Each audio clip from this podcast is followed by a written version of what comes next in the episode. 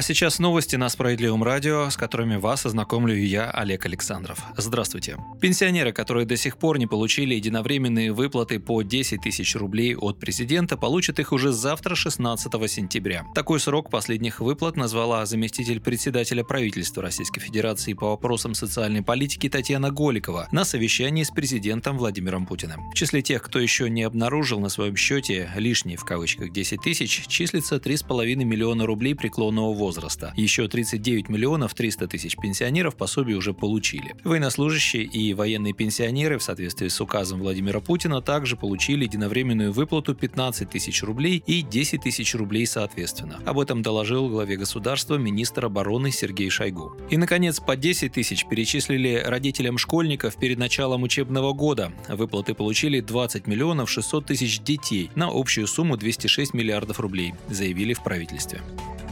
В России могут появиться туристические маршруты для инвалидов и пенсионеров. Организовать такие маршруты правительство страны порекомендовали участники четвертого форума социальных инноваций регионов. В рамках форума подписали 31 соглашение о сотрудничестве в социальной сфере между министерствами, департаментами труда, соцзащиты регионов и госкорпорациями, а также благотворительными, коммерческими и некоммерческими организациями. Как сообщили парламентской газете в Совете Федерации, до конца этой недели проект рекомендаций форума будет официально утвержден, а затем направлен в регионы и профильные министерства правительства страны. По данным сервиса tutu.ru, количество пенсионеров-путешественников в России за последние пять лет выросло в два раза, а самыми популярными направлениями у туристов в возрасте 60+, стали Симферополь, Санкт-Петербург, Сочи, Минеральные воды, Краснодар и Анапа. Все более популярными становится и инклюзивный туризм для путешественников с ограниченными возможностями. Лидеры по числу предложений здесь Москва, Санкт-Петербург и Сочи. Другой момент – стоимость таких путевок. Для многих путешественников путешественников-пенсионеров или инвалидов цена в 30-40 тысяч за поездку сегодня остается неподъемной. Поэтому важно предоставлять такие путевки на льготных условиях, призвали к российским властям. Также на форуме предложили увеличить туристический кэшбэк для инвалидов и пенсионеров с 20 до 50 или даже 75% от стоимости путевки. Сделать это нужно до следующего летнего сезона.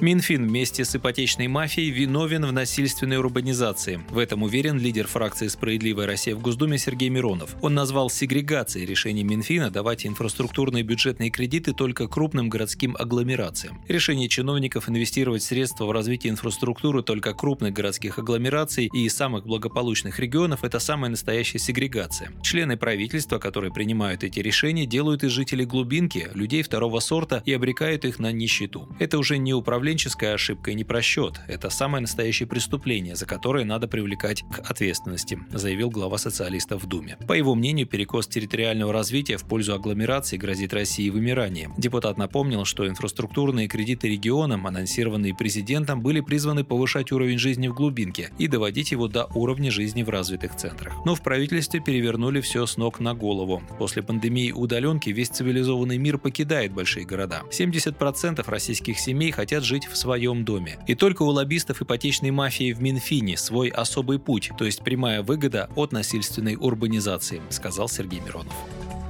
И последнее. Вытрезвителям утвердили правила работы. Спецприемники рекомендовали оснастить медицинским кабинетом, душевыми, туалетами и камерами хранения. Такой приказ, подписанный главами Минздрава, Минтруда и МВД, опубликован на официальном портале правовой информации 13 сентября. Предполагается, что клиентов вытрезвители будут доставлять полицейские патрули, но только для безопасности самих выпивох. Срок пребывания в них захмелевших граждан не должен превышать 24 часов. Как только постоялец придет в себя, и это станет очевидным для медиков его отпустят, вернув все ценные вещи и документы, принятые ранее на хранение. Хотя утвержденные правила и не смогут изменить статистику пьяных дебошей, все равно спасут много жизней и сэкономят государству деньги, которые тратят сегодня на лечение хронических алкоголиков. Отдельным блоком прописаны правила обращения с такими гражданами для полиции. Правоохранители могут забирать подгулявших людей, утративших способность самостоятельно передвигаться или ориентироваться в пространстве с улиц, стадионов, вокзалов, аэропортов, портов, парков и других общественных мест. Специальные учреждения также доставят того, кто, находясь пьяным в своем жилище, может причинить вред жизни и здоровью граждан, нанести ущерб имуществу, а также по письменному заявлению людей, находящихся вместе с ним. При этом подростков и беременных женщин привозить в отрезвитель запрещено. Документ также обязал полицейских оказывать подвыпившим первую помощь, при необходимости вызывать скорую и докладывать об этом в дежурную часть. Они же ответят за сохранность имущества спасенного. Закон, возрождающий систему вытрезвителей, вступил в силу с начала этого года. Документ наделяет